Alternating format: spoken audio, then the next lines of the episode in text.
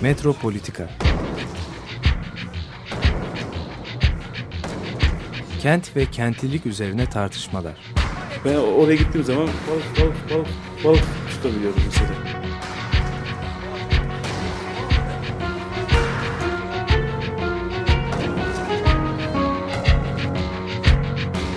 Hazırlayıp sunanlar Aysin Türkmen, Korhan Gümüş ve Murat Güvenç. Takusuyor ki. Kolay kolay boşaltamadılar. Yani elektrikçiler terk etmedi Perşembe Pazarı merkezini. Merhabalar değerli Açık Radyo dinleyicileri.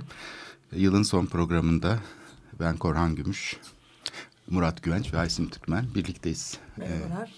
şimdi e, bugün e, şöyle bir derleyelim toparlayalım dedim. Onun için biraz da kazı bir yapalım, tarihe bakalım. Yakın tarihte neler oldu. E, şöyle elime şeyleri aldım. Belediye bültenlerini aldım. Belediye İstanbul Bülteni diye bir bülten çıkarıyor. Onu şöyle bir karıştırdım. Sonra işte arama yaptım biraz falan. Ee, neler var neler yok gibi ee, bir şeyle başlamak istiyorum. İsterseniz öyle bir şey yapalım. Mesela ben ee, şeye baktım. İstanbul'un planları konusuna baktım. İstanbul'un çevre düzeni planına baktım.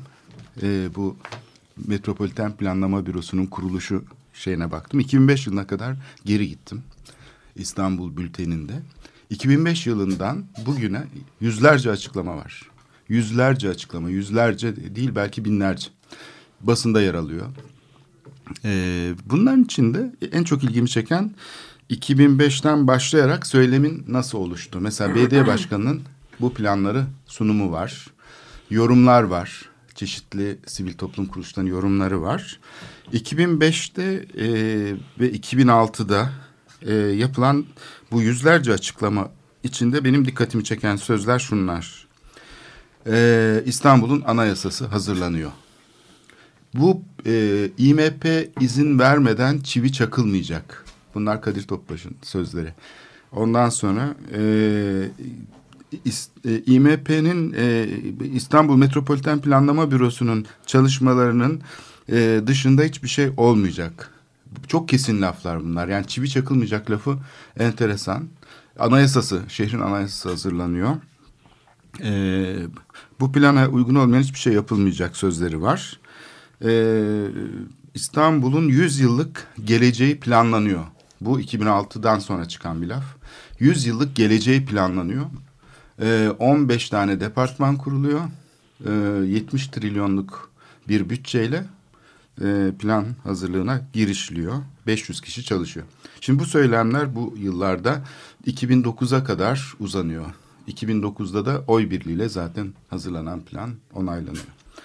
Ondan sonra tekrar yakın geçmişe doğru geliyoruz. Ee, 2014 yılında bakıyorum hiçbir şey yok. Planla ilgili yani bütün şeyleri taradım.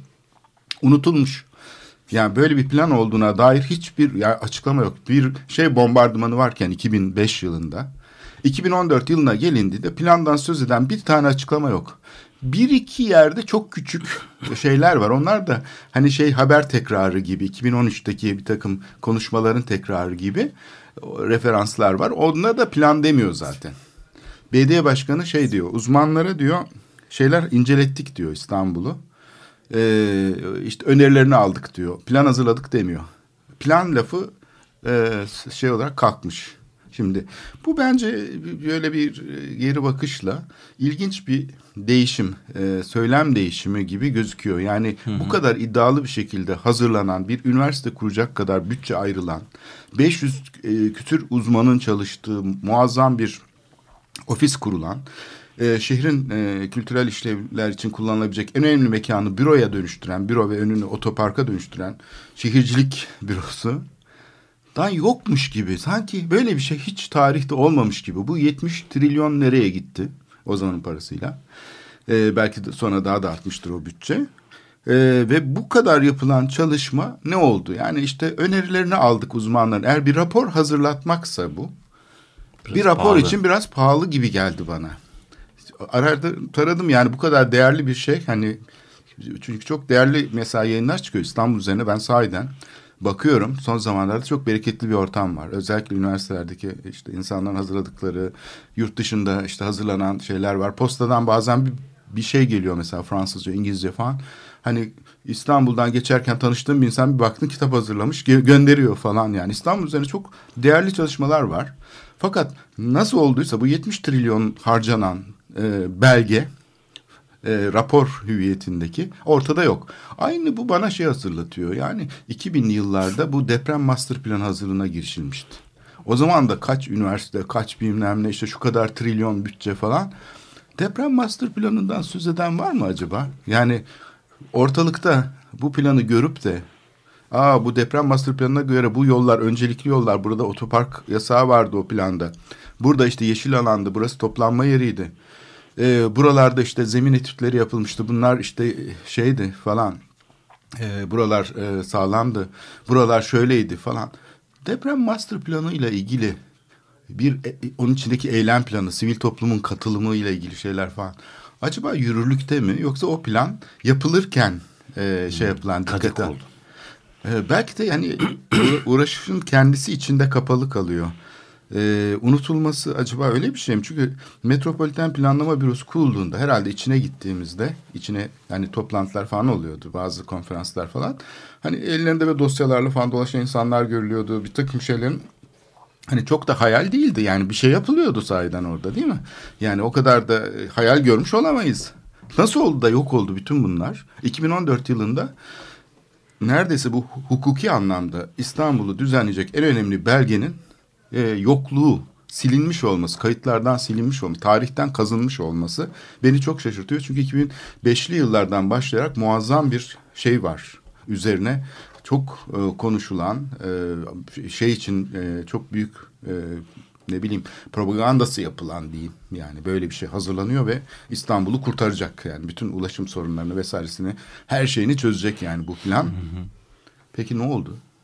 Yani e, insan e, bu açıdan e, biraz şey oluyor yani bir hafıza kaybıyla mı karşı karşıyayız? Ya küçük şeyler de olmuş mesela ben bu taramanın içinde daha başka şeylere de rastladım ama onlara da eğer şey olursa değiniriz. Ama bu planın unutulması bana çok ilginç geliyor. Yani bu Türkiye'de bir gelenek herhalde. Planlar hazırlanır, güzelce e, ciltlenir, ondan sonra da rafa kaldırılır, orada bekler. Planın işi nedir? Raf doldurmak için yapılan e, çalışma mı diyelim. Yani bir herhalde bir planla yani bir temsil ilişkisi herhalde olması lazım değil mi? Plan denen şeyin bir temsil şeyi vardır. E, yani bir sadece bir rapor değildir.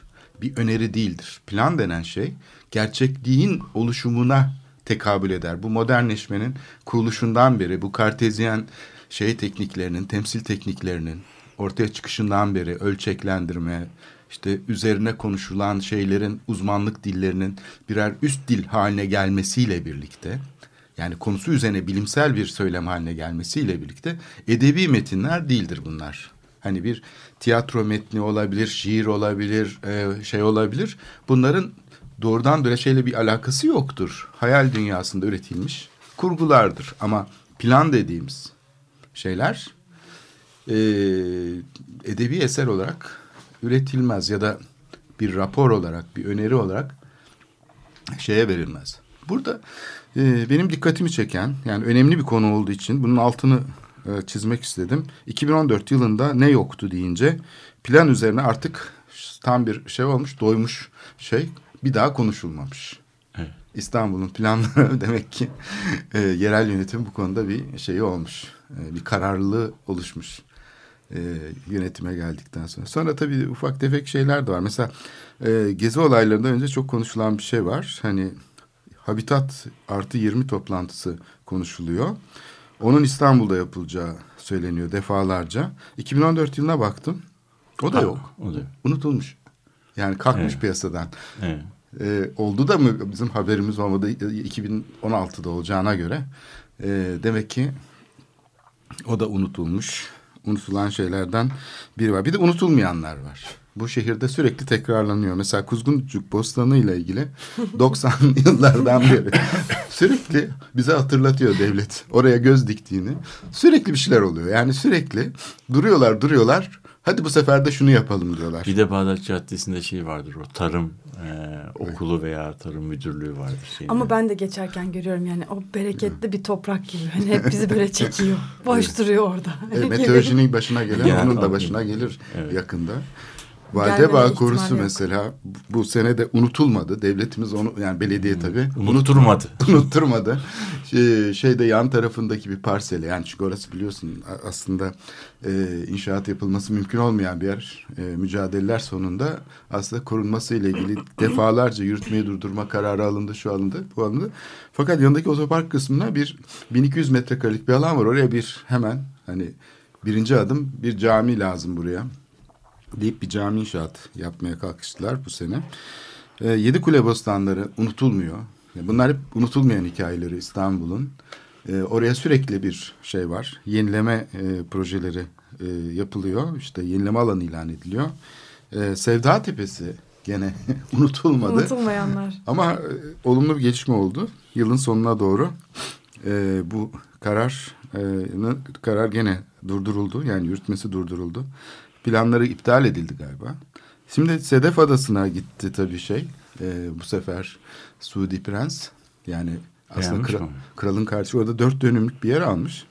Çevre ve Şehircilik Bakanlığı biliyorsunuz Yassıada için, Sivriada için pi- işte plan yapmıştı. Orayı plan dışına çıkardı. Belediyenin planının dışına çıkardı. Aynı İstanbul'un birçok yerinde olduğu gibi. Ee, Sedef Adası'nda da gene özel imar izni verilmiş. Bakalım ne olacak göreceğiz. Galata Port unutulmadı. Onu da burada söyleyelim.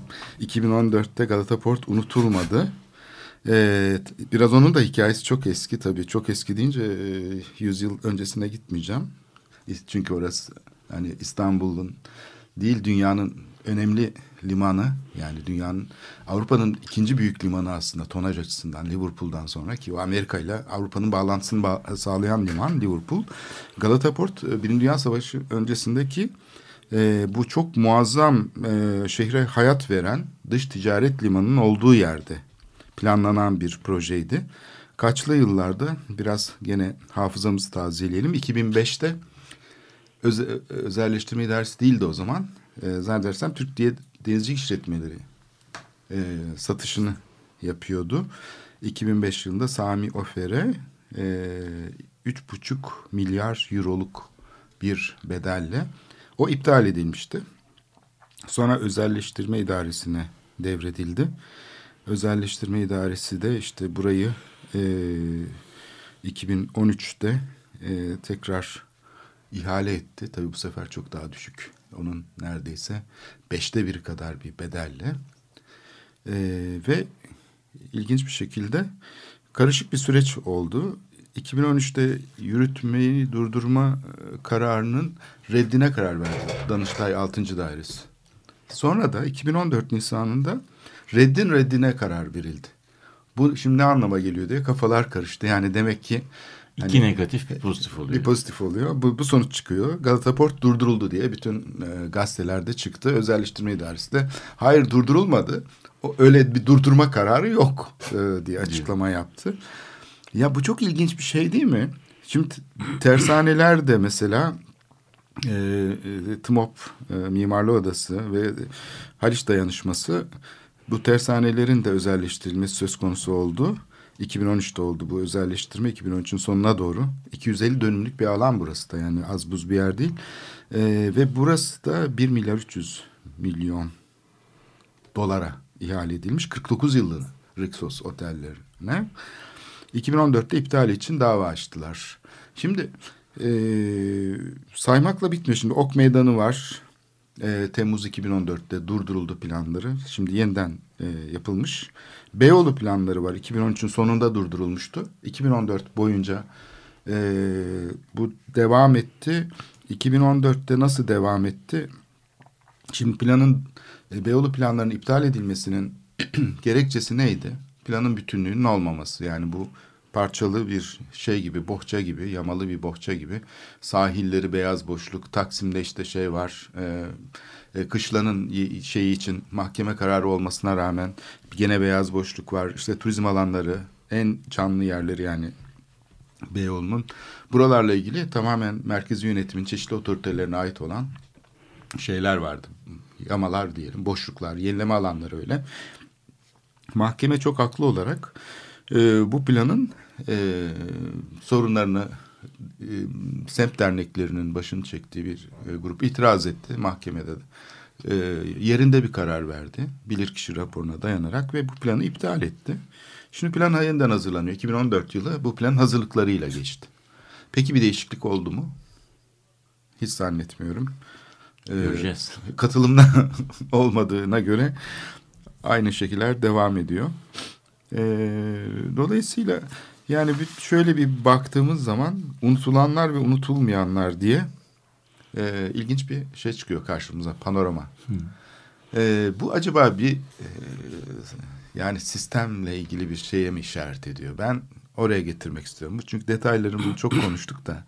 Yani bir tarafta yani bir planlama şeyi var. Göstermelik olarak yapılan. Bir taraftan da siyasetçilerin ve işte yatırımcıların bu şehirde yaptıkları var. Bu iki ayrı dünya. Her zaman e, şeydi. Yani bu yeni bir olay değil. Birbiriyle çatışıyordu.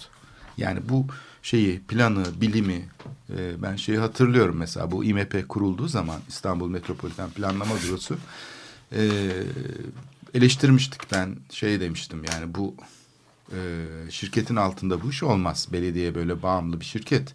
ihaleyle iş alacak, plan yapacak. Böyle olmaz. Bu set sivil toplum kuşlarına açılmalı ve bağımsız kurumlarla, katılımla ancak böyle olabilir. Dünyanın her yerinde böyle hazırlanır planlar demiştim.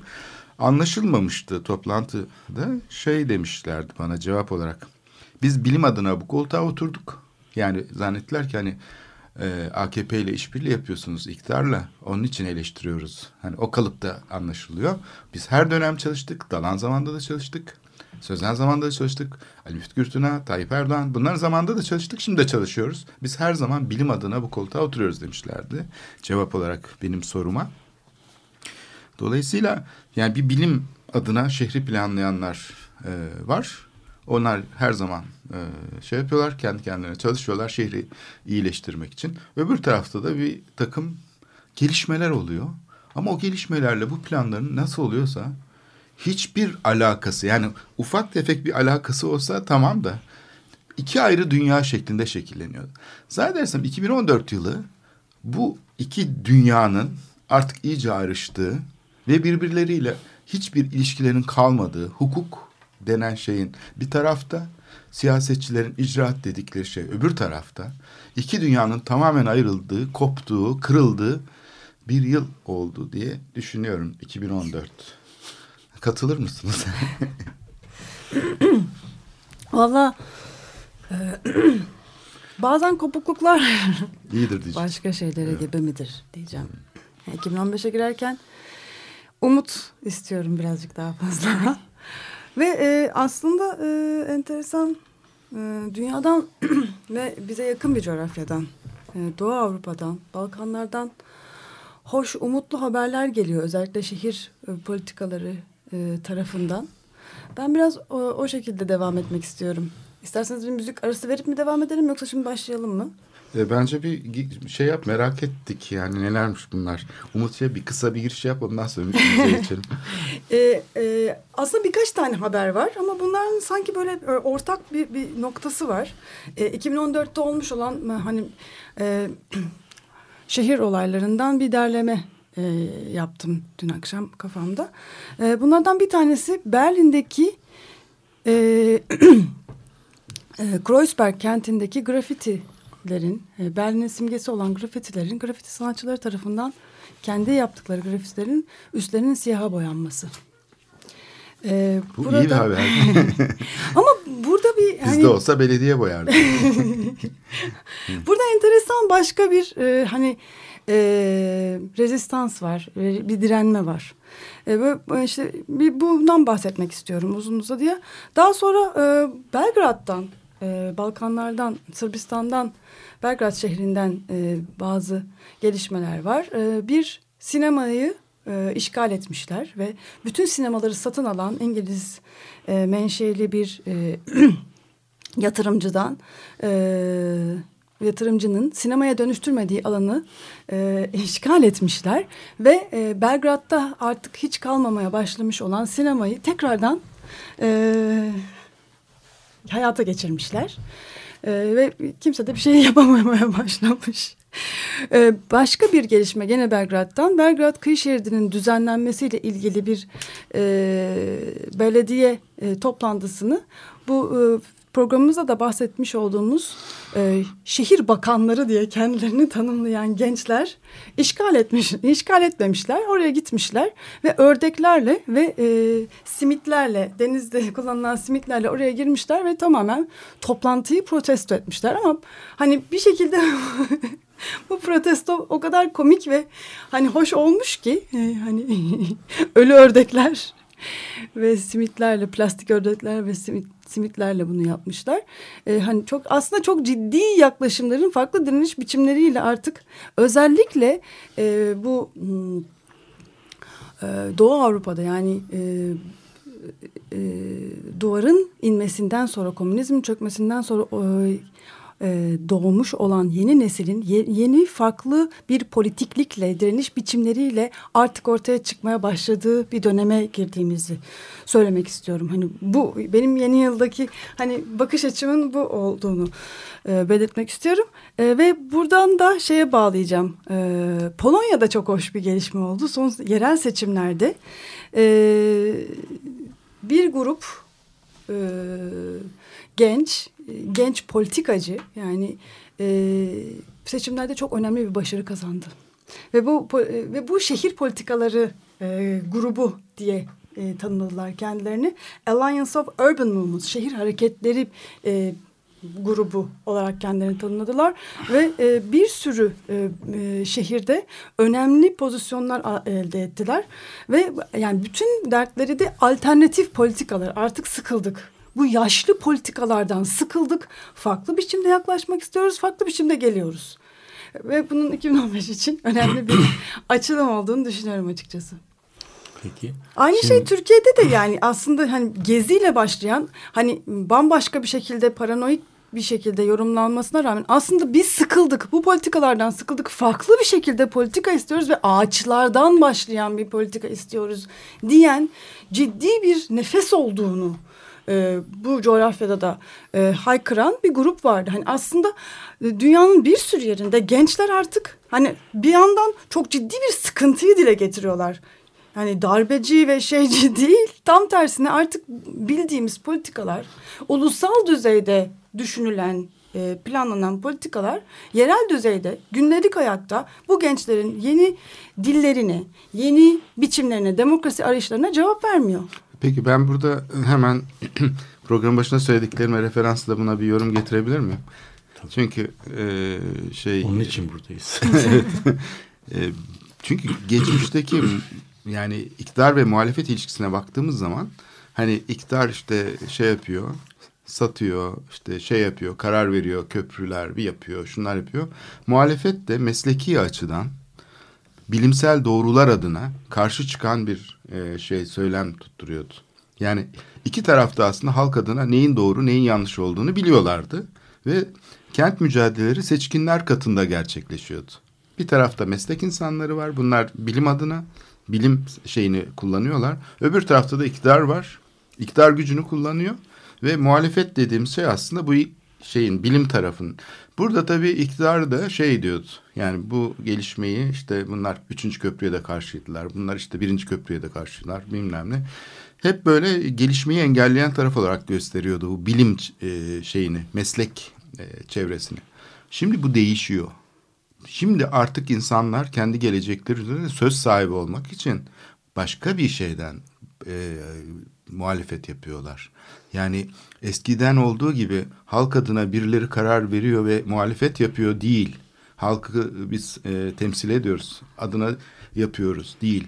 Doğrudan doğru insanların kendi yaşamlarıyla ilgili olduğu için dolayısıyla taban genişliyor. Bu aslında siyasi durumu çok te temelden etkileyen bir şey. Evet bir programımızda söylediğimiz gibi artık ağaçlar da politik bir kimlik. evet. Yani bunu an anlamayan bir e, politika e, devam edemeyecek. Yani son, önümüzdeki on sene bunun değişimini göreceğiz. Başka çaresi yok. Yani Hızla biten, gidiyor e, çünkü. E, değişen bir devre var. Evet. Hani, evet. Bu Gezi olayında gençler, gördük işte. 20'li yaşlar 30'lu yaşlara gelecekler evet. ve artık söz sahibi olacaklar. Yani bunu kaçıran politikacının vay haline. evet. Bu, bu sene... E Avrupa'daki gelişmelerin yanında Amerika'da da çok önemli şehir hareketleri oldu. O hareketleri anımsatan, önceleyen bir şarkı dinleyeceğiz şimdi. Ee, 1970'lerin sonundan Bob Dylan'dan Hurricane'i dinliyoruz. Müzik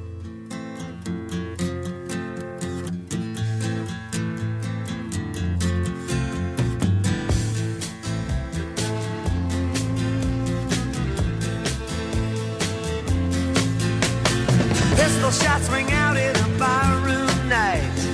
Enter Betty Valentine from the upper hall. She sees a bartender in a pool of blood. Cries out, my God, they've killed them all. Here comes the story of the hurricane.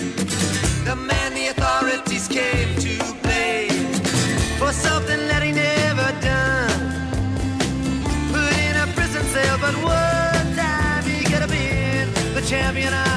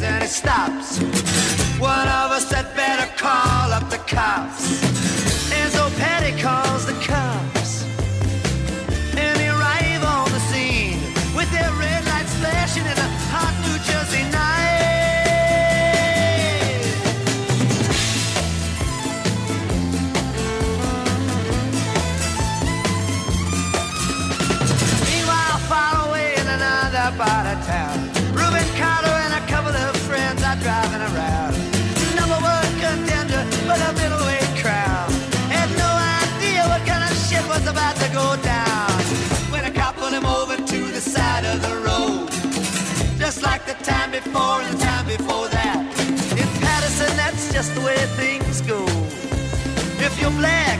You might as well not show up on the street unless you wanna draw the heat.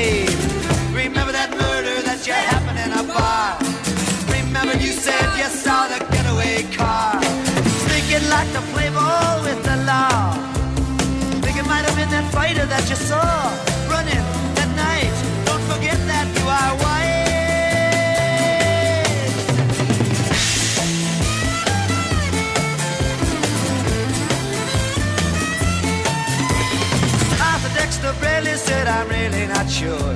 The cop said a poor boy like you can use a break. We've got you for the motel job and you're talking to your friend Bello. You don't want to have to go back to jail, be a nice fellow. You'll be doing society a favor. That son of a bitch is brave and getting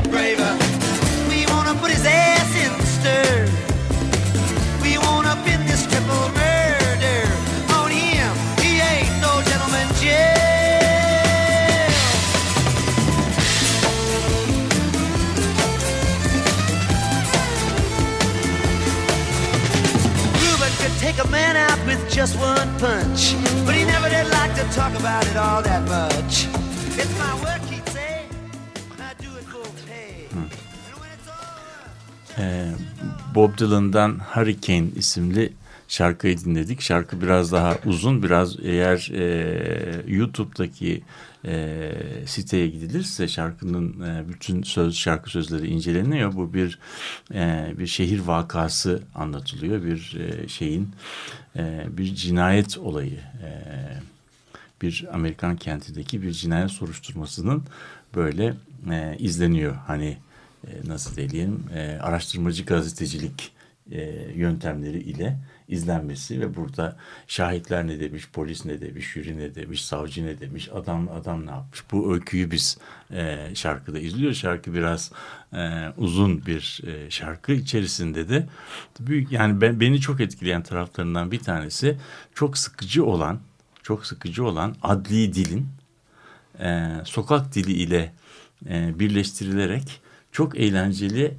mecazlara, e, benzetmelere e, ve de çarpıcı ifadelere dönüştürmesi. Şarkı birazcık kendi kendini e, olayı gözümüzün önünde canlandırmamızı e, şey yapıyor.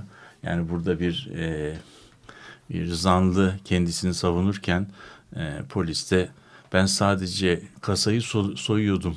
E, cinayetle bir ilgim olamaz. An- Umarım anlarsınız diyor. yani böyle böyle bir savunmanın olduğu bir e, şeyden bahsediyoruz. Yani şey e, öykü çok öğretici bu şehir hareketleriyle de ilgili. Ben isterseniz bu ikinci e, konuşmanın ikinci kısmında Korhan'ın çok güzel hazırladığı yarım saatlik sorular manzumesinden bazı aklımda kalan bazılarına şey yapacağım. Ee, önce teşekkür etmeliyiz. Yani e, gerçekten bu İstanbul'un planlanmasıyla ilgili Koran'ın şeyi güzel bir derleme oldu. 2005'ten bu zamana kadar bizi getirdi. İlginç de sorular sordu. Arkasından da e, Aysim yeni e, yeni şehir hareketlerinin artık eskisinden farklı olduğunu, bir sıkılma durumunun olduğunu ve bunun giderek de yayıldığına işaret etti. Ben isterseniz bu Ve şehir, şehir hareketlerinden yola çıkarak bütün politikanın politikanın yeni baştan sorgulandığı. Şimdi ben isterseniz burada biraz e, bunlar çok önemli ve derin sorular. Biraz düşüncemize çerçeve olacak olması umuduyla bazı şeyler söyleyeyim. Bir tanesi İstanbul'un e, planlama tarihi konusunda ilginç bir şey var. E, kitap var. E, geçen sene yayınlandı Tarih Vakfı'ndan İlhan Tekeli'nin işte İstanbul'un 150 yıllık e, imar planlama tarihi var. Bu tarih bizi son dönemlere kadar da getiriyor. Başlangıcı da şeyde 1838 yani Tanzimat'la başlıyor. O zamandan beri e, İstanbul'un planlama meselesini anlatıyor. Uzun bir kitap. E, e, şeylerin e, okuyucuların başvururlarsa yani İstanbul planlamasının bütün öyküsü anlatılıyor. Ben tabii burada 5 dakikada bunu anlatacak falan değilim. Çok da e, oldukça ayrıntılı bir şey var ama sonuç kısmında ilginç değerlendirmeleri içeren bir sonuç bölümü var. Burada şöyle bir şeyden bahsediliyor. Yani modernitenin Türkiye'deki e, tezahür edilme biçimi, yaşanma biçimiyle modernitenin projesinin kendisinin e, kendini ifade et biçimi arasında e, büyük farklar var. Modernite burada yerel bağlama e, uyarlanmış bir biçimde yaşanıyor. Onun için bizde mesela bir modernite denildiği zaman Baron Hosman gibi bir e, operasyondan çok sermayenin güç e, işte güç yapısının e, özelliklerinden dolayı burada yaşanan ilginç bir şeyden bahsediliyor. İlginç bir modernite var. Burada bazı dönemlerde e, modernitenin gereği yerine getirilmediği için gerekleri yerine getirilmediği için yani biraz ayak süründüğü için problemler giderek e, e, halının altına süpürülen problemler giderek vahim bir hale alıyor. Şehir kendisini yeriden üretemez hale geldiği dönemlerde e, bizim İstanbul imar tarihinde dört veya beş tane diyebileceğimiz büyük imar operasyonu dediğimiz operasyonlara başvuruluyor. Bu operasyonlar sırasında hukuk, hukuk devletinin şeyleri, kuralları, genellikle iş yapma biçimleri, prosedürleri biraz askıya alınıyor. Bu operasyonu yapan e, zatlara, girişimcilere olağanüstü yetkiler tanılıyor ve olağanüstü de fondlar ve e, maddi kaynaklar sağlanıyor. Bu noktada bu olağanüstü şehir yeniden yapılanma e, dönemlerinde e, dönemlerinde daha önce yapılmış bazı planlar uygulanıyor. Bazen de yeni planlar üretilmeye başlıyor. Fakat bizim kendi tarihimizin yani siyasi tarihimize de benzer bir şekilde bu şehir tarihimizde şöyle bir şey oluyor. Bu hazırlanan planların sonuna kadar gitmesine izin verilmiyor. Planlama büroları kuruluyor, biraz bir şeyler yapıyor, bir meşruiyet sağlıyor. Ondan sonra da bu planlama şeyleri, projeleri bitirilmeden bir yerde böyle bıçakla kesilmiş gibi kesilip unutuluyor. İlhan Bey de buna e, kitabında devrevi planlama anlayışı diyor. Yani planlama planlama yok diye diyebileceğimiz kadar namevcut bir şey değil. Planlar var. Ama hiçbir zaman sonuçları hayatımızı etkileyecek kadar da belirleyici olmuyor. Yani yarı yolda kalmış, iki arada kalmış, bir iki arada bir derede kalmış, sarkaç hareketini tamamlayamayan veya bir yere gidemeyen bir planlama sürecinden bahsediyoruz. Bu planlama sürecinde de e, bu sürecin sonunda da planlama içeriğinden tamamen boşalarak bir usulü, prosedürel bir şey oluyor. Yani işte bunun e, yapı kullanma izin belgesi var mı? Bunun bilmem e, beş binlikte yeri var mı? Buna atıf var mı filan gibi. Yani muhalefet böyle e, planlamada tamamen bir muamelat bir muamelenin yerine getirilip getirilmediğiyle. Halbuki planlar aslında bir hedefe, daha iyi bir topluma, daha iyi bir gündelik yaşama yap, yapmak için yapılan işlerdir. Yani planlama tümüyle bir muamele, usul e, şeyi değildir. Fakat e, bu bize özgü koşullar içerisinde nedenlerini araştırmalıyız. Ben e, hazır cevaplar sunacak değilim ama e, hiçbir zaman bitirilmiş, tam olarak bitirilmiş, uygulanmış bir plandan e, söz edemiyoruz. Hep yarım kalmış. Bunları şimdi örnekler vereyim kısaca. Bir tanesi Cemil Topuzlu Paşa operasyonu şeyden önce. Cumhuriyet'ten önce. Bu İstanbul'da elektrikli tramvayın gelmesiyle ilgili bir şey. yani elektrikli tramvaya yol açmak üzere bir takım istimlaklar yapılıyor. İşte hal binası yapılıyor. İstanbul'da ilk defa olarak şey bir mezbaha binası yapılıyor. Yani İstanbul'un modernleşmesiyle ilgili rıhtımlar e, inşa ettiriliyor falan. İkinci büyük operasyon e, Lütfi Kırdar döneminde yapılan e, Prost'un yaptığı bu Gezi Parkı'nda içeren parkların kurulduğu işte açık hava müzesi e, şey sarayın önündeki ahırların spor işte İnönü Stadı'nın yapıldığı. Üçüncü büyük operasyon Menderes'in yaptığı yolların açılması işte şeylerin bulvarların açılması büyük istimlaklar dönemi.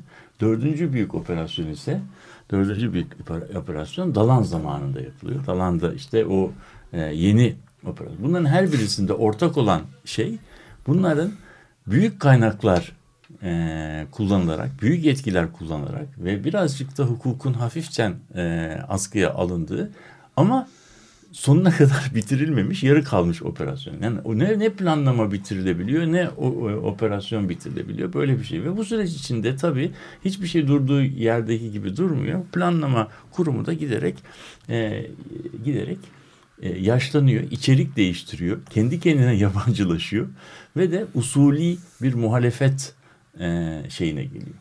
Burada plan planı yapanların bilimsel teknik yeterliliği var ama zaman içerisinde 100 yılda 1900'lerin başındaki bilim anlayışıyla 2000'lerin başındaki bilim anlayışı da aynı bilim anlayışı değil.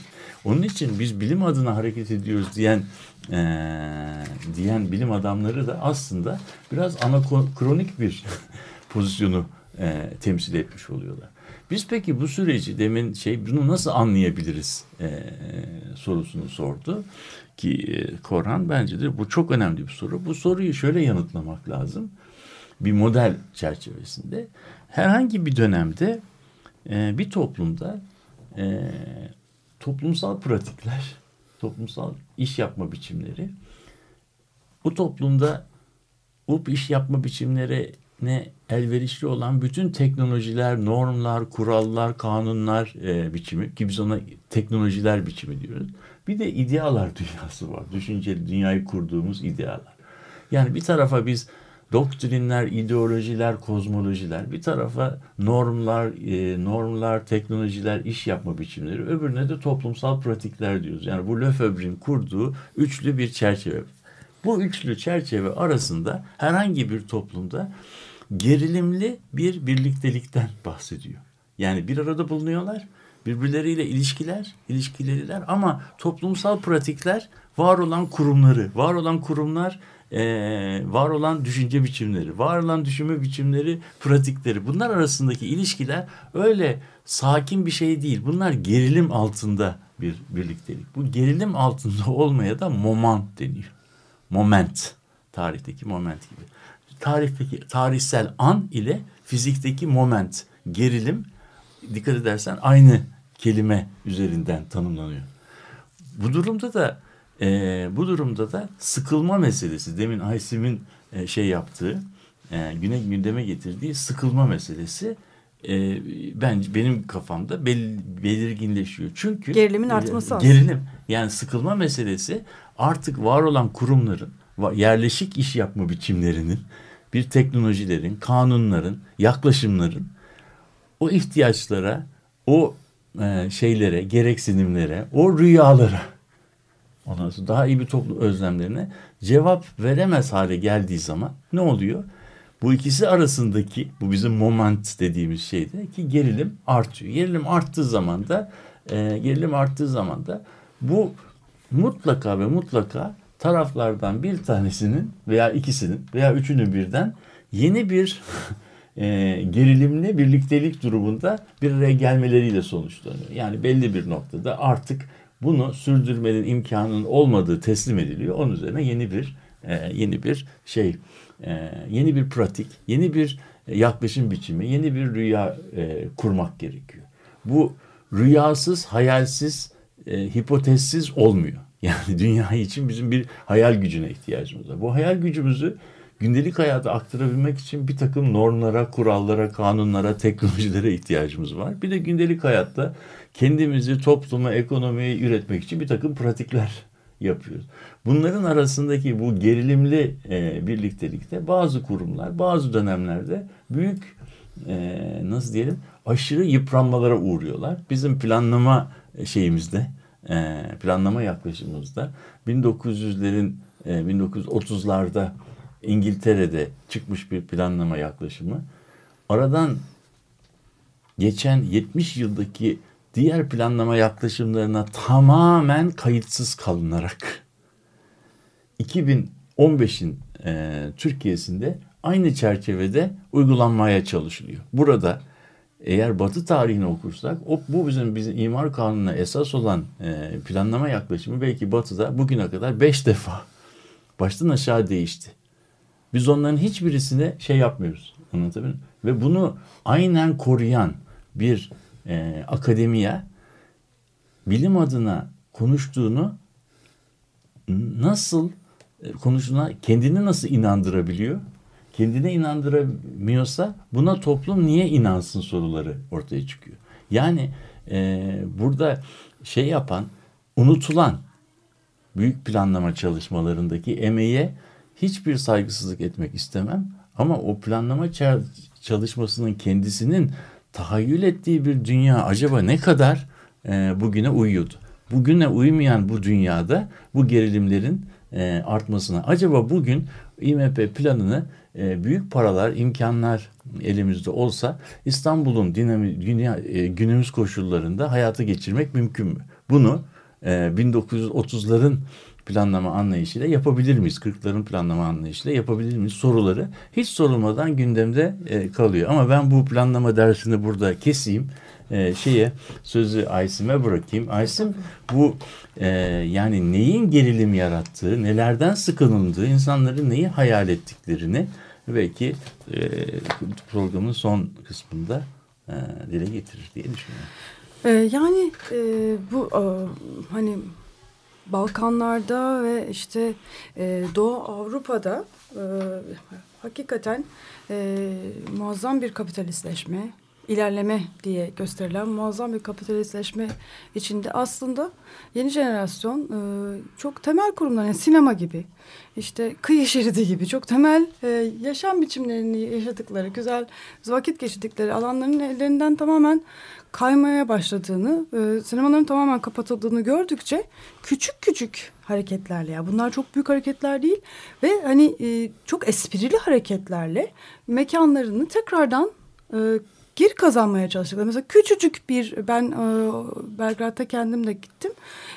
İki sokağın arasında kalmış yani arabanın geçemeyeceği bir dar alanda muazzam sergiler yapıyorlar mesela.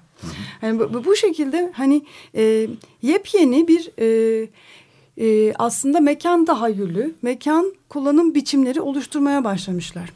E, burada e, aslında Berlin Duvarı'nın yıkılır yıkılmaz hani çok önemli bir e, mekan haline gelen, şehir haline gelen Berlin'de de enteresan bir çıkış var. E, daha önce de anlattığım gibi. E, biliyorsunuz hani e, sanatçılar e, özellikle Kreuzberg kentine akın ettiler e, Berlin Duvarı'nın yıkılmasıyla birlikte. Çünkü Doğu Berlin'e e, sınır e, mahallesiydi Kreuzberg ve boş alanlar vardı. E, bir sürü e, burada... E, çok ucuza var olabilecekleri yerler vardı ve Doğu Berlin'de böyleydi yani. Hmm. Çok ciddi orada hani dünyadan sanatçıların akın edip yeni bir şey oluşturdukları bir e, dünya yarattılar. E, bu e, buraya gelen e, önemli iki tane grafiti sanatçısı da İtalyan Blue ile Fransız J.R. E, Berlin'in sembolü haline gelmiş e, bir e, ikonu haline gelmiş büyük bir mural, duvar, duvar resmi. Duvar resmi. E, grafiti bile denmiyor. Çok büyük olduğu için duvar resmi yaptılar ve bu Doğu Berlin'de e, Batı Berlin'in çetelerinin savaşımı çetelerin bir araya gelmesi e, hem e, Berlin'in problemlerini hem de yeni vaatlerini yansıtan bir e, sembol olarak e, yapıldı. Daha sonra 2008'de bunu e, bu e, sembolü restore edeceğiz diye e, başlamalarına rağmen bir başka e, ikon oraya 2008'in ruhunu da anlatan başka bir ikon koydular. Bu da bir iş adamı e, altın saatleriyle zincirlenmiş bir iş adamı. Meclisten dışarı. Valla Belne yapmışlar benim başka bir metaforik anlatımım yok. Altından mı acaba? Altındanmış evet. o kaybolan 260 kilo altın nereye gitmiş anlaşılıyor. İşte şey duvar resmine gitmiş. Ee, ve e, burada e, daha sonra işte e, Aralık e, 2014 aralığında bir gün e, ciddi bir yuhalamayla da karşılaş, karşılaşan bu sanatçılar bu iki tane e, duvar resmini siyaha boyamaya başlıyorlar. Yani yok et yok etmek ve e, bu, bu hani e, burada da şöyle bir savunmaya geçiyorlar. E, işte e, fakir ama seksi Berlin olarak e, pazarlanan belediye başkanı Klaus Wowereit tarafından pazarlanan e, Berlin e, artık sanatçıları bu kadar gülümseyerek barındıramıyor. Sanatçıların yarattığı bu seksi çekici Berlin artık sanatçıları barındıramıyor. dolayısıyla biz bu sürecin bir parçası olmak istemiyoruz. Biz bu soylulaştırmanın bir parçası olmak istemiyoruz diye aslında çok ciddi bir sanatçı direnişi gerçekleştiriyorlar. Biz e, hani e, 1800, 1989'da oluşturduğumuz Berlin'le ilgili bir söz söylüyoruz. Uyanın. Hani Biz bu, bu Berlin'i biz yarattık. Şimdi yatırımcılar e, bizim duvar resimlerimizle e, para kazanıyorlar. Hayır buna izin vermiyoruz diyorlar. Hani bu da yeni jenerasyonun, yeni dünyanın, e, komünizm sonrası yeni dünyanın aslında sesi. Yani biz yarattığımız şeylere sahip çıkıyoruz. Bizim olan kurumları geri istiyoruz. E, bu çok önemli. Yani bu bir yandan devlete, diğer yandan yatırımcılara çok ciddi bir aslında uyarı niteliğini taşıyor. Bunu diyerek 2015'e yeni Evet. politikalar dileyerek, yeni şehirde var olmalar, yeni kurumlar dileyerek girelim diyoruz. Sarkaç'ın e, değişmesini Evet. dileyerek. Evet. Çünkü Yani burada orada bir belki- değişiklik olmuyor. Belki benim küçücük bir şeyim olabilir. Ee, bu olay çok yakın zamana kadar yani e, şeyin e, Aysim'in anlattığı olay herhalde 30'larda 40'larda e, ta moderniteyle baş, başlayan sanatçılar her zaman e, yani teknolojinin, e, ekonominin kendi e, rüyalarına, kendi ilkelerine nasıl e, pazarladığı konusunda kaygılar e, şey yapıyor. Yani bütün eleştiriler kuran bunun üzerine e, bir yerde e, kurulu. Ama bu yeni durumu diğerlerinden ayıran şey daha önce cılız, sessiz, kopuk, e, paramparça kalmakta olan şeyler şimdi günümüzün iletişim ortamında bilmem nesiyle çok küçücük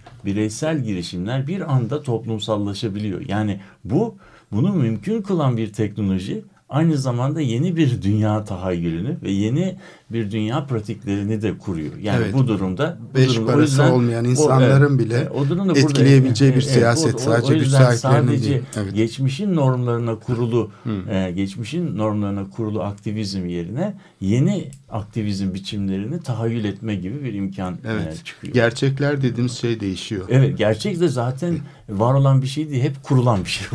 evet. Evet bu güzel e, şeyin sonunda yani bir, iyi bir noktaya geldik diye düşünüyorum. Çünkü karamsar bir şeyden aslında Daha- iyi bir şey çıkardık. e, sonuç çıkardık. O bakımdan da Aysin'i kutluyorum ben. E, çünkü sahiden e, ben bir karamsar Ben de tablosu- gençleri kutluyorum. Evet iyi yaptın. E, bir de bizim destekçimiz e, sevgili Mete Göktuğ mimar arkadaşımız onun da Mete ona da Bey'e çok teşekkür edelim. Evet e, yılın son programına verdiği destek nedeniyle. Peki. Herkese güzel bir yeni yıl dileyerek programımızı. Mutlu yıllar. Mutlu yıllar.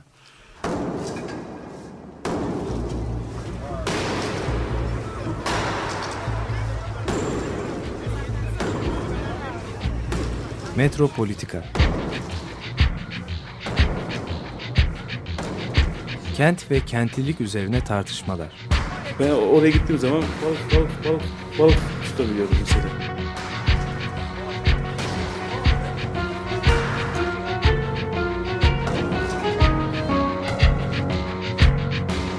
Hazırlayıp sunanlar Aysin Türkmen, Korhan Gümüş ve Murat Güvenç.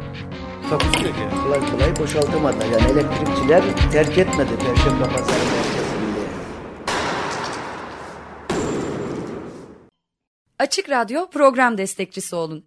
Bir veya daha fazla programa destek olmak için 212 alan koduyla 343 41 41